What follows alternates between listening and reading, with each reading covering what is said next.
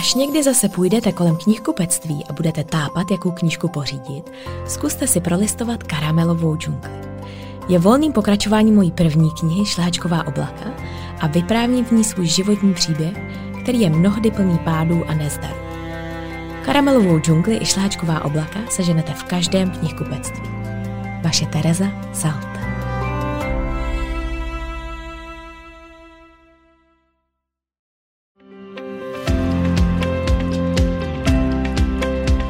Krásné dobré ráno, odpoledne nebo večer. Já jsem Tereza Salte a vy posloucháte další díl podcastu v oblacích. Tentokrát bych vás chtěla zatáhnout do uh, možná takového intimnějšího prostředí, no a nebo taky ne, kulturních rozdílů, kterými v našem vztahu řešíme. Protože Jon je Nor, já jsem Češka, tak uh, jaký jsou tam takové naše peripetie, co máme zakořeněný v sobě, buď z naší výchovy, nebo z toho, jak jsme to do, prostě dělali desítky let. A co nám tak trošku možná rozbíjí ty naše stereotypy a ty naše věci, které děláme a myslíme si, že je děláme tak, jak se dělat mají. Tak jsem moc ráda, že posloucháte a pojďme se na to vrhnout.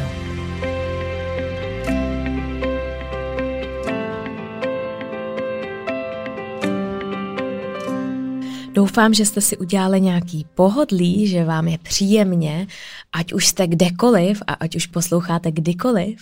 A ještě než se vrhnu na to téma, tak možná se trošku zastavím, co se dělo u nás tady ten minulý týden, protože my jsme měli docela perný program, krásný program. My jsme na prodloužený víkend cestovali, jeli jsme do Znojma a jeli jsme na svatbu našich přátel, velmi blízkých přátel. Peši nebo Tomáš Peše, který ho možná některý znáte i z knížky, tak si bral šárku a byla to velká sláva.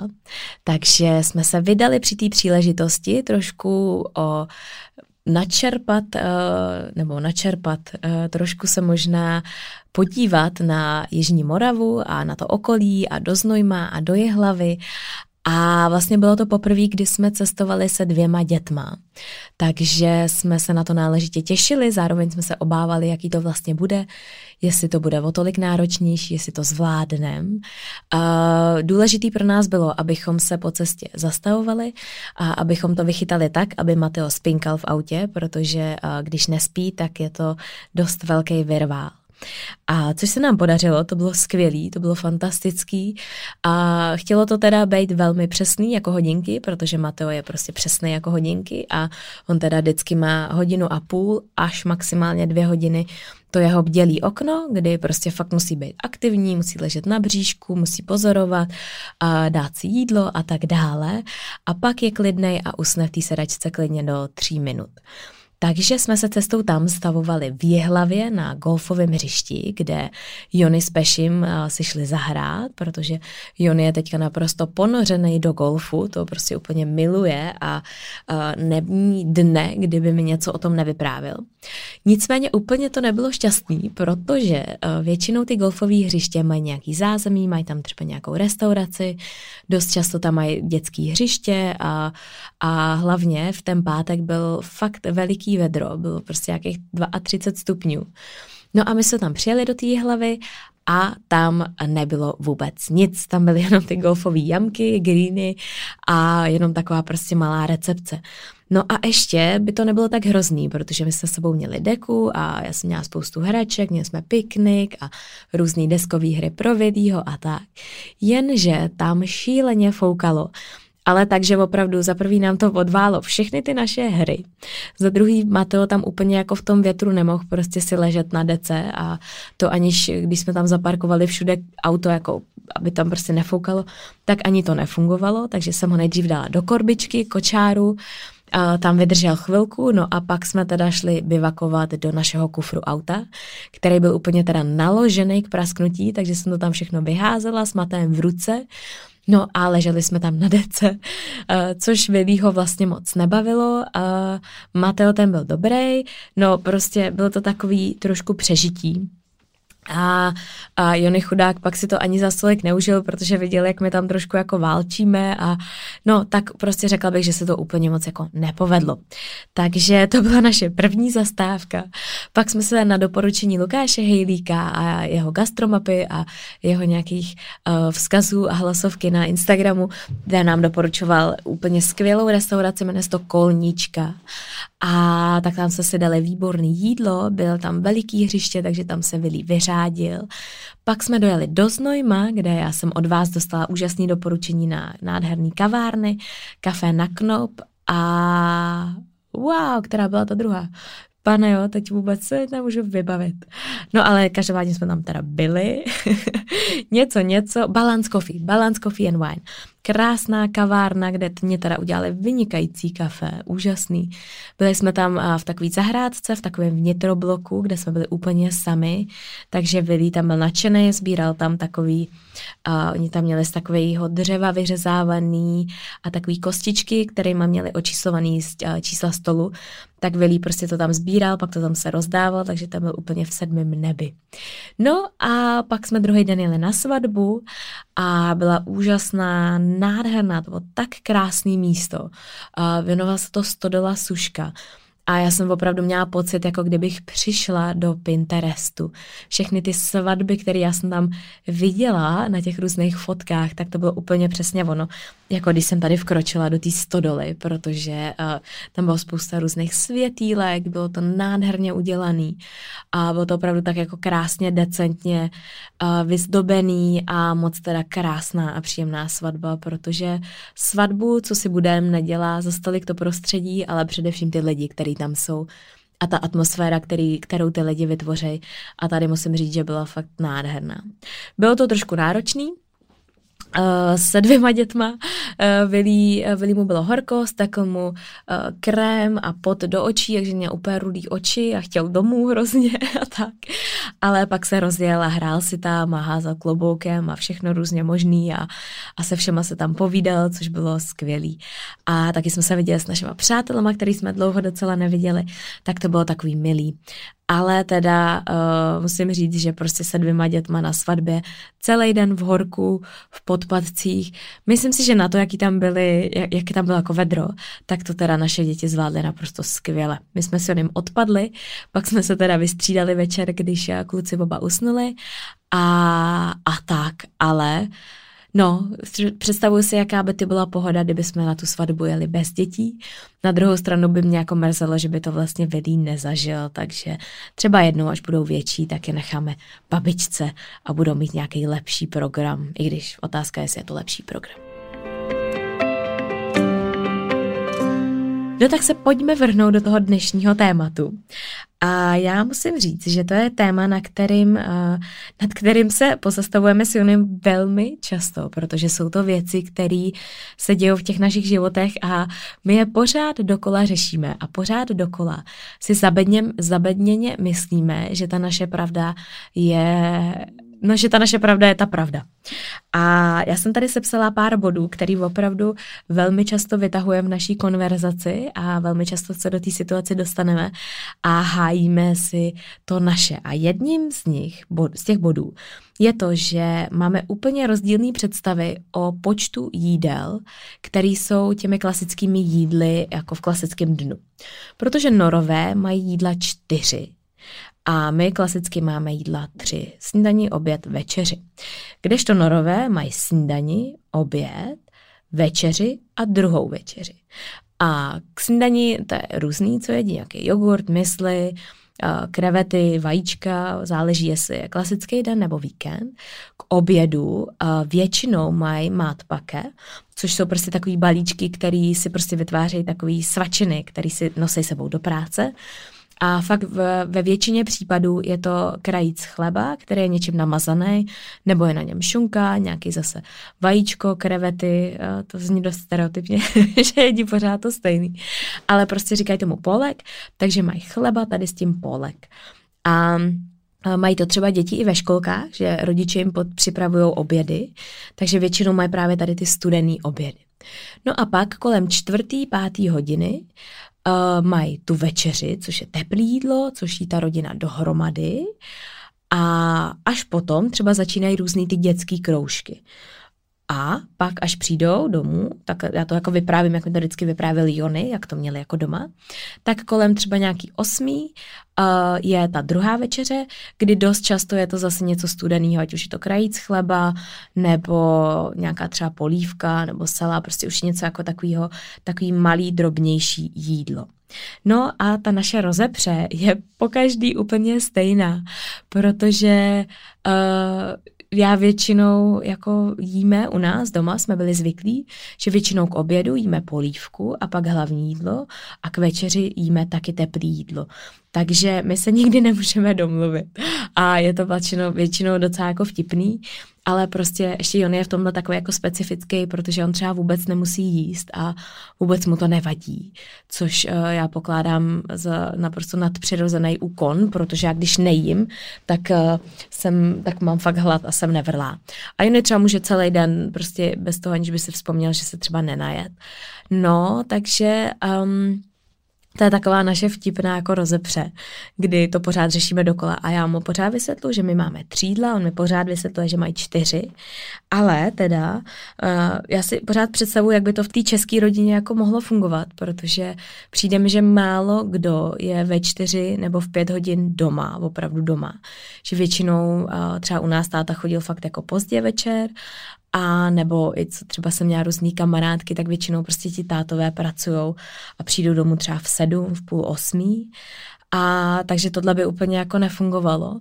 Zároveň třeba u nás, my jsme školu končili poměrně brzo a pak jsme hnedka už jeli na všechny ty naše různé kroužky, takže já jsem měla třeba tréninky od dvou hodin nebo od tří hodin, eh, dvě, tři hodiny a pak jsem jela domů, takže ani by tam jako to místo na nějakou jako brzkou večeři nebylo.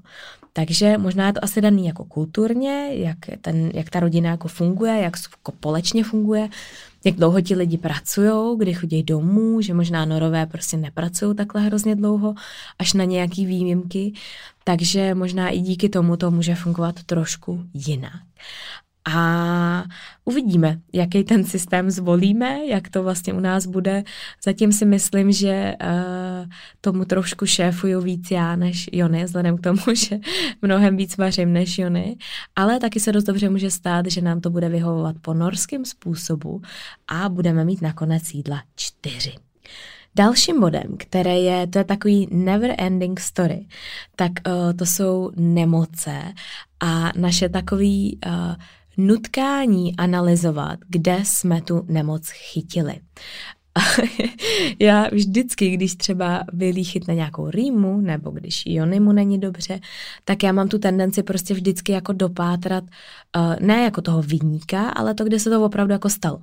Třeba dost jasně mi dojde, že nevím, Billy se třeba koupal a my jsme pak seděli na terase, kde foukalo. Tak uh, mně prostě ta souvislost s tím přijde naprosto jako pochopitelná, srozumitelná a velmi jasná, kdežto Jony mi, to, Jony mi třeba odvětí, že já vlastně vůbec nevím, kde se mohl nakazit, že mohl na něco šáhnout, někde, když jsme byli nakoupit, nebo ve školce, a že vlastně jsou to jenom takové domněnky a že je to vlastně úplně jako zbytečný to řešit.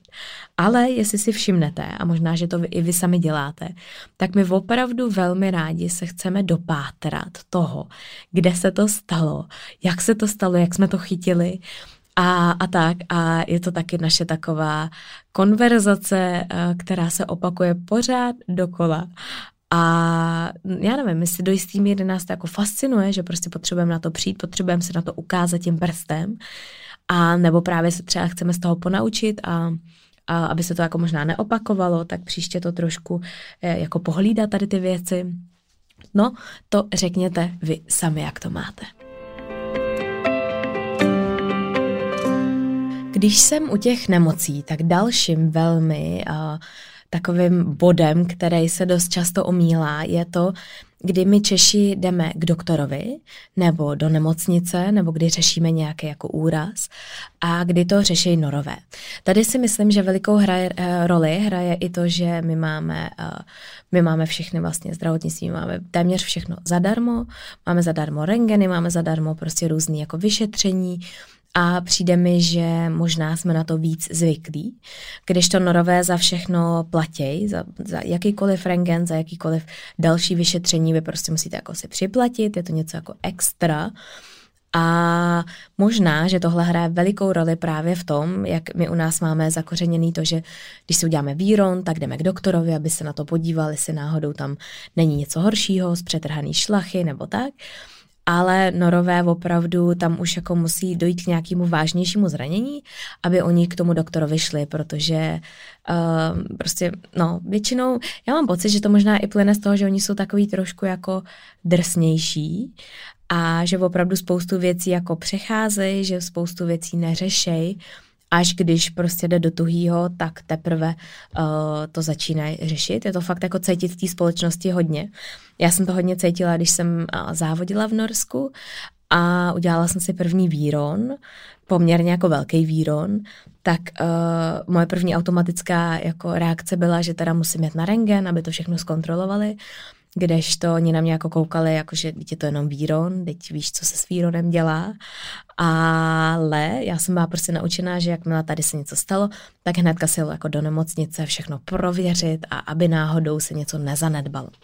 Uh, Jony teďka trénuje národní tým český a říkal, že je to tam vidět úplně jako fakt veliký rozdíl mezi tím, kdy opravdu ti gymnasti jako jedou do té nemocnice a mezi tím, kdyby, kdyby jeli norský gymnasti.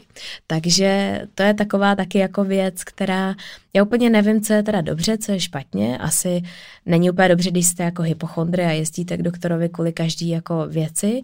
Na druhou stranu si myslím, že je dobrý určitě uh, ty věci jako prověřit a když máme nějaký podezření nebo necítíme se dobře, tak je dobrý, že na to ti lékaři jako přijdou a třeba to jako nebudeme nějak přecházet, nebo můžeme prostě nasadit tu léčbu, která, která nám pak uleví dřív, než kdyby jsme k tomu doktorovi nepřišli. Ale vím, že tohle je na něco, nad čím se Jony velmi často pozastavuje. A my jsme si párkrát prošli takovou jako etudou, etidou v nemocnicích, kdy uh, Jonas spadl, dělal, když jsme byli na výletě, uh, když jsme byli na zaoceánské lodi a na Bahamách, Jonas skákal salto na pláži a spadnul a nosem uh, prostě spadnul na takovou betonovou bojku. Měl to úplně fialový, měl to hrozný, vypadalo to šíleně. No a já potom, co jsme přijeli sem jako do Česka, tak jsem chtěla, aby šel do nemocnice, aby šel na ten rengen a absolutně jsem mu nedala šanci, jako že by řekl ne, protože co kdyby to náhodou měl zlomený, museli by mu to narovnat a nevím, mohl by mít nějaký další věci. No a Jony ten teda šel jenom úplně, šel jenom kvůli mě. No a teď opravdu mu tam dělali prostě takové věci a vyšetření a všechno zkoumali a pak řekli, že je úplně v pohodě, takže Jony měl takový eso z rukávu a říkal, já jsem ti to říkal. Což ale otázka je, že možná v 90% případech to může být v pohodě, ale právě v pár případech třeba vůbec a vy můžete na něco přijít, co byste jinak podcenili a mohlo by to vést k něčemu ještě mnohem horšímu. Když jsem tady zmiňovala a naťukla ty vikingy a princezny, tak uh, já mám pár takových momentů, kdy jsem si opravdu říkala, že my jsme takový možná trošku, nebo abych to nepojala, možná obráceně to bude lepší, že uh, norové jsou opravdu takový vikingové, že jim za prvý nevadí vůbec žádný počasí, jako prostě když leje, prší, když je bahno, bláto, když fouká, tak oni prostě chodí na různé jako tury, výlety.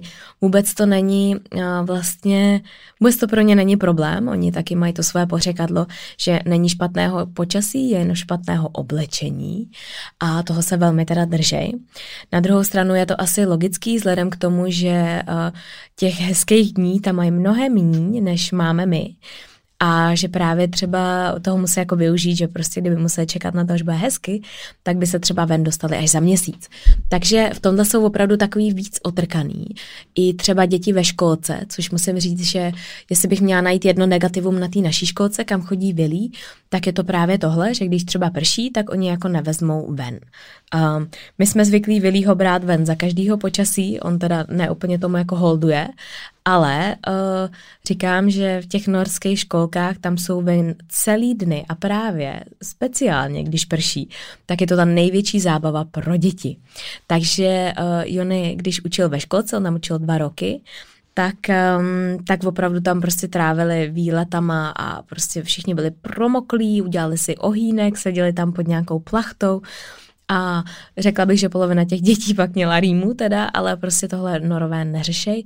Pro ně je mnohem důležitější, že ty děti jsou aktivní, jsou na vzduchu, jsou, mají pohyb a nesedí zavřený vevnitř. Takže to bych si možná přála, kdyby Vilího v naší školce víc trošku tahali tady do těch extrémnějších podmínek, aby z něj vyrostl opravdový nor, No a pak byly další momenty, kdy jsem si to tak trošku uvědomila, když jsme třeba jeli na motorovém člunu Jonyho táty a jeli jsme přes fakt veliký vlny.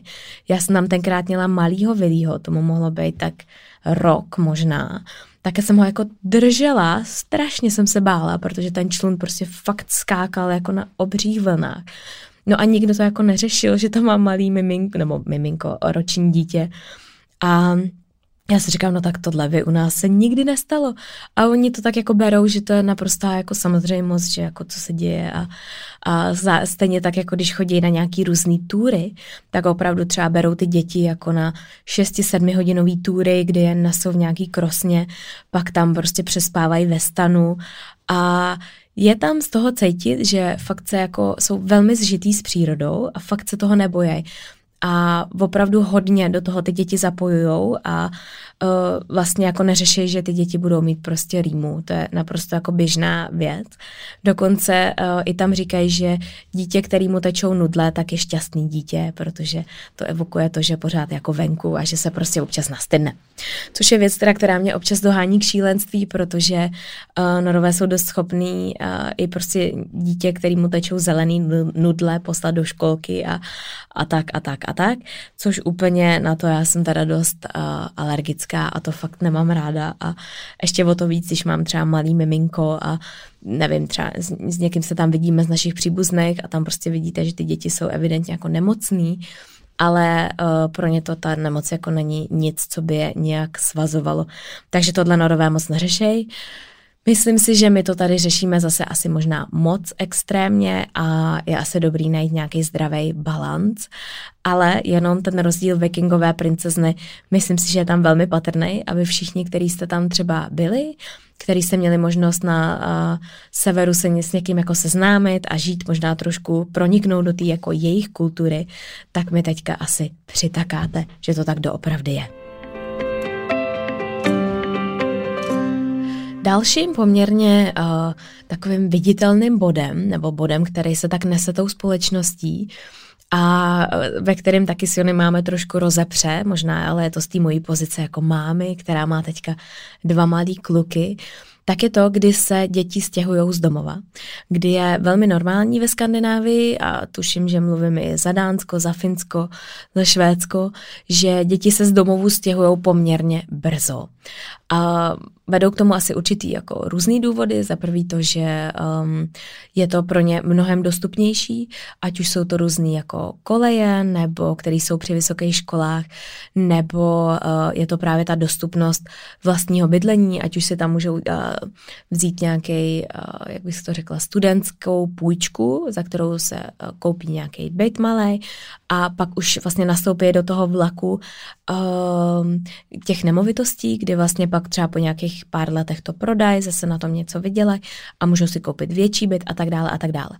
Že opravdu ti norové do toho naskakují velmi brzo, což je prostě většinou s příchodem na vysokou školu už nikdo u rodičů nebydlí a když jo, tak jsou to opravdu jako veliký výjimky.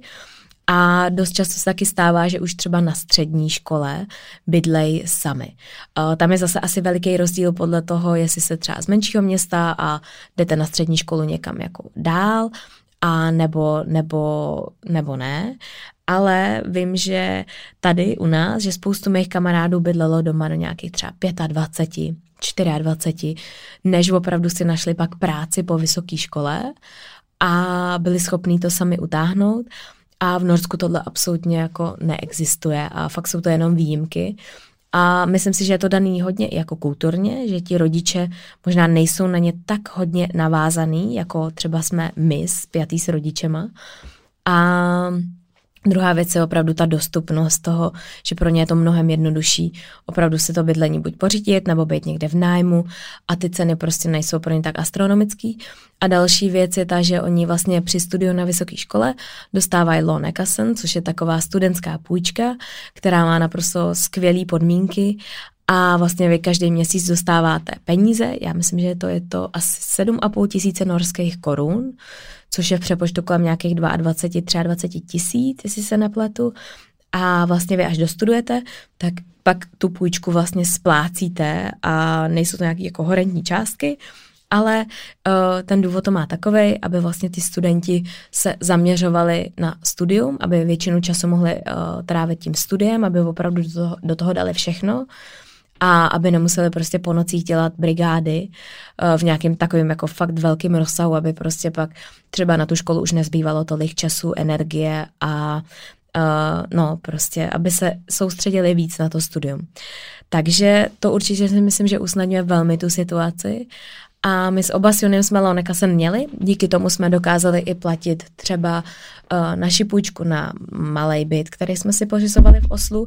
A musím říct, že to bylo fakt jako úžasná věc, protože uh, no, protože prostě se vám tak trošku jako uleví, že můžete a zároveň víte, že budete to teda splácet dlouho, ale jsou to fakt tak minimální částky a je tam úplně minimální interest, no prostě úroková sazba, jestli to je takhle dobře, asi jo, a kterou vy pak dáváte zpátky té bance. Takže za mě, eh, jak jsem zmínila na začátku, jako mamka dvou kluků, představa, že mi kluci odejdou na střední někam, tak mě teďka trošku jímá hrůza. A Juniho maminka teda plánuje, že, nebo plánuje v uvozovkách, ale tak jako velmi často mluví o tom, že Vilí bude studovat do Stavangeru a že, bude, že může bydlet u babičky a tak. No já při té představě úplně už teďka se mi svírá srdce. Takže já jsem na nás zvědavá, jak my tohle budeme řešit. Uh, pro, pro Jonyho je to naprosto jako normální věc. Stejně tak, jako je pro něj normální věc dát dítě v jednom roce do školky, protože to norové dělají, prostě to je takový jejich standard a vlastně ta společnost na tom nevidí nic jako špatného. Uh, no, to je zase jako jiný téma, ale asi je to daný tím, že vy když v tom prostředí žijete, když prostě všichni vaši přátelé dávají dítě v jednom roce do školky a víte, že to dítě je tam spokojený, že tam má skvělý učitelé program, tak pro vás to asi automaticky začne být naprosto jako běžná věc. Uh, pokud žijete v České republice, kde to úplně normální není, a když dítě dáte ve dvou letech do školky, tak jste výjimka, tak eh, to je možná zase ten vliv tady toho českého prostředí. Tak já jsem zvedavá na nás, kdy kluci nám řeknou, že se budou stěhovat pryč. Um, mám na to takové jako mini plán, u nás v domě je vlastně ta spodní část, kde teďka máme takovou jako technickou místnost, máme tam prádelnu, máme tam různý harampádí, věci, kufry uh, a tak, sezónní věci, tak uh, to vlastně je situovaný jako taková samostatná bytová jednotka, kde je i samostatný vchod. A tu bychom jednou chtěli klukům udělat, aby tam měli takový trošku jako oddělenější bydlení, aby tam měli soukromí. A právě protože i on to měl, když on byl mladý, já myslím, že v nějakých 14, on právě takhle, mu rodiče udělali takový jako jeho malý minibyt, kde vlastně uh, byl takový jako oddělenější a měl svůj vchod. A Jony na to doteďka hrozně rád vzpomíná, že to bylo vlastně skvělý. A že si myslí, že i pro ten vztah s těma rodičema to bylo velmi jako osvěžující, protože on prostě v té době, kdy jako chtěl mít soukromí a chtěl tam mít různě kamarády a tak, takže možná právě i díky tomu si udržel tak jako krásný vztah, protože měli od sebe trošku jako odstup a zároveň jako eh, chodil nahoru se najíst, nasnídat, pomáhal doma a tak ale že možná to, že prostě to nebylo tak jako natěsno všichni na jedné hromadě, takže možná tomu dalo ten prostor toho uh, se trošku jako nadechnout a zároveň možná i těm rodičům. Takže to je takový náš miniplán, pokud budeme v tom domě, až kluci budou takhle velký, uvidíme, všechno může být vlastně úplně jinak, ale zatím uh, ten můj takový interní plán je, že uh, si musím kluky doma udržet co nejdíl. Jsem zvědavá, jak se mi to podaří. Jedním z těch posledních bodů je uh, taková vlastně uh, norská rovnost, kdy norové se snaží být opravdu prostě, aby měli stejně jako ty ostatní a tak dále, je to prostě zakořeněný v tom jejich sociálním systému a tak dále. A Teďka jsme to nedávno řešili, když uh, dáváme svatební dary, v, kdy ve většině případů si ti lidi přejou nějaký peníze, aby mohli buď cestovat na svatební cestu nebo na nějaké zařízení domácnosti. Už málo kdy se dává jako svatební dary, že byste dávali hrnce, nebo aspoň nám se to fakt nestalo v posledních, dejme tomu nějakých 12 svatbách, kde jsme byli za poslední nějaký 4 roky, tak jsme ani jednou nedávali žádnou věc, ale většinou jsme přispívali. A v tomhle jsou norové velmi striktní a mají to prostě naprosto jasně nastavený. Pokud je to blízká rodina nebo nějaký vaše opravdu jako jedni z jako z nejbližších přátel, tak se dává jako svatební dar tisíc korun norských, což je přepočtu krát tři, takže kolem tři tisíc. Pokud je to někdo vzdálenější, tak se dává pětistovka. A také to opravdu jako funguje. To jsou prostě dva takhle rozdělený uh, segmenty, nebo prostě dvě tady ty částky. A Jony to má tak hrozně zakořeněný, že prostě přesto nejede vlak. A já to mám zase úplně jako jinak, já možná ty přátelé škáluju mezi spoustu různých jako kategorií, podle toho, s kým se znám fakt jak dlouho, nebo prostě já mám to jako jinak. No a tak to je taky naše taková nekonečná jako debata, přičemž si myslím, že Jony v tomhle se velmi jako mění a myslím si, že za tu dobu, co jsme spolu, tak už uh, tady od toho taky ustupuje, uh, ale je to hrozně jako zajímavý, protože když jsme třeba na norské svatbě, tak uh, tam je to fakt jednoznačně daný. A bere se to možná i tak, že vy byste ty lidi dostali do jako nepříjemné situace, pokud uh, vy byste jednou pozvali na svatbu a oni by si prostě pamatovali, že vy jste jim dali třeba tři tisíce norských korun, tak oni by vnímali, že by vám museli taky dát tři tisíce norských korun. Takže právě tady z toho důvodu je to takhle nastavený jasně, abyste ty lidi dostali do nějaký nepohodlný situace. Takže to je taky takový naše oblíbený téma, který prostě v té společnosti funguje, je nějak zakořeněný, má nějakou historii, ty lidi prostě to takhle dodržují a nic jiného vlastně nepřichází v úvahu a ještě se to možná promítá, trošku mi to připomíná to, že když um, vy někoho pozvete na návštěvu, tak uh, je to taky takový, že většinou se jako rozpočítávají ty náklady uh, třeba na tu večeři, která se dělá a že málo kdy vlastně se v Norsku jako někoho zve, pokud to není jako blízká rodina, ale pokud jsou to přátelé, tak dost často se hraje na tu aby prostě jste někoho nedostali do nějaké jako nepříjemné situace, že on vám to nemůže oplatit. Asi to zase jako plyne z nějaký, nějakého historického kontextu, možná z toho opravdu, že eh, se tam snaží o to, aby všichni měli jako stejně, a úplně se tam jako nehraje na to, že někdo má třeba víc a někdo mí, ale prostě fakt je tam ten záběr velmi jako, uh, no prostě velmi takový jako fokus na to, abyste někoho nedostali do nějaký situace, ve které by mu mohlo být nepříjemný, protože vám to třeba nemůže vrátit. Tady v tom musím říct, že u nás, třeba já jsem byla vychovávaná v tom, že i když nemáme, i když jsme neměli peníze třeba, tak vždycky hostíme a vždycky hostíme úplně vším, co máme doma, co kde vyhrabeme. A uh, Jony vždycky na mě kouká, jako že jsem se zbláznila. A když třeba někoho pozveme na návštěvu, ne teda vždycky, to zase jako ne vždycky to stíhám, nebo ne vždycky mám kapacitu něco nakoupit, ale když tu možnost mám, tak hrozně ráda někoho hostím. A musím říct, že vůbec nepřemýšlím nad tím, jestli ten někdo bude hostit pak mě. A právě naopak, prostě někdo někdy jako ty možnosti má, někdo je bude mít až za pět let a vůbec to není nějak, že bych jako si říkala, no tak to prostě dělat nebudu, protože vím, že to nemá jako smysl vůbec. Naopak.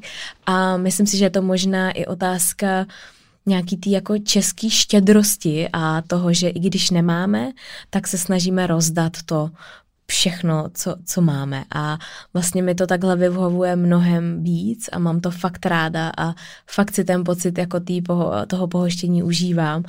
A naopak mě vůbec jako neurazí, když někomu přijdem a nic nedostanem, protože mně se to občas taky stane a vím, že to není jako záměr, že je to možná jako z jiných, z jiných důvodů.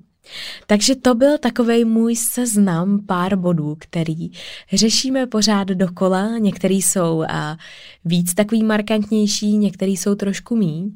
Mě by schválně zajímalo, jak to máte vy, který žijete ve smíšených manželstvích, nebo máte přítele z ciziny, jak řešíte tady ty kulturní rozdíly, jestli jsou nějaké věci, které vás dokážou opravdu vytočit, a nebo jsou věci, které pořád omíláte dokola a nemůžete se na nich domluvit. Věřím, že spoustu z vás by vymyslelo x různých věcí, kde ty rozdíly jsou. A asi na nás je přistupovat k tomu nějak otevřeně, přistupovat k tomu s otevřenou myslí a uvědomovat si, že každý vyrostl úplně v jiných jako podmínkách a v jiné kultuře. A pro každého z nás je ta klasika opravdu někde jinde. A je hrozně důležitý si uvědomit, že je to naprosto normální a běžný a že většinou to, co my považujeme za takový to, takovou tu rodinou prostě tradici, tak pro někoho jiného to může být úplně padlý na hlavu. Takže já věřím, že se v tom nestrácíte, že hledáte ten kompromis, stejně tak, jak se nám to daří, i když v některých těch bodech se nám to teda moc nedaří, ale myslím si, že už i přijímám některý uh, Jonyho, uh, nějaký jako jeho úhled pohledu na věc, a který mi je možná bližší než mnohdy ten český. Tak já moc děkuji, že jste poslouchali a budu se na vás těšit zase v příštím díle podcastu. Mějte se krásně a napište mi, jaký kulturní rozdíly řešíte vy. Ahoj!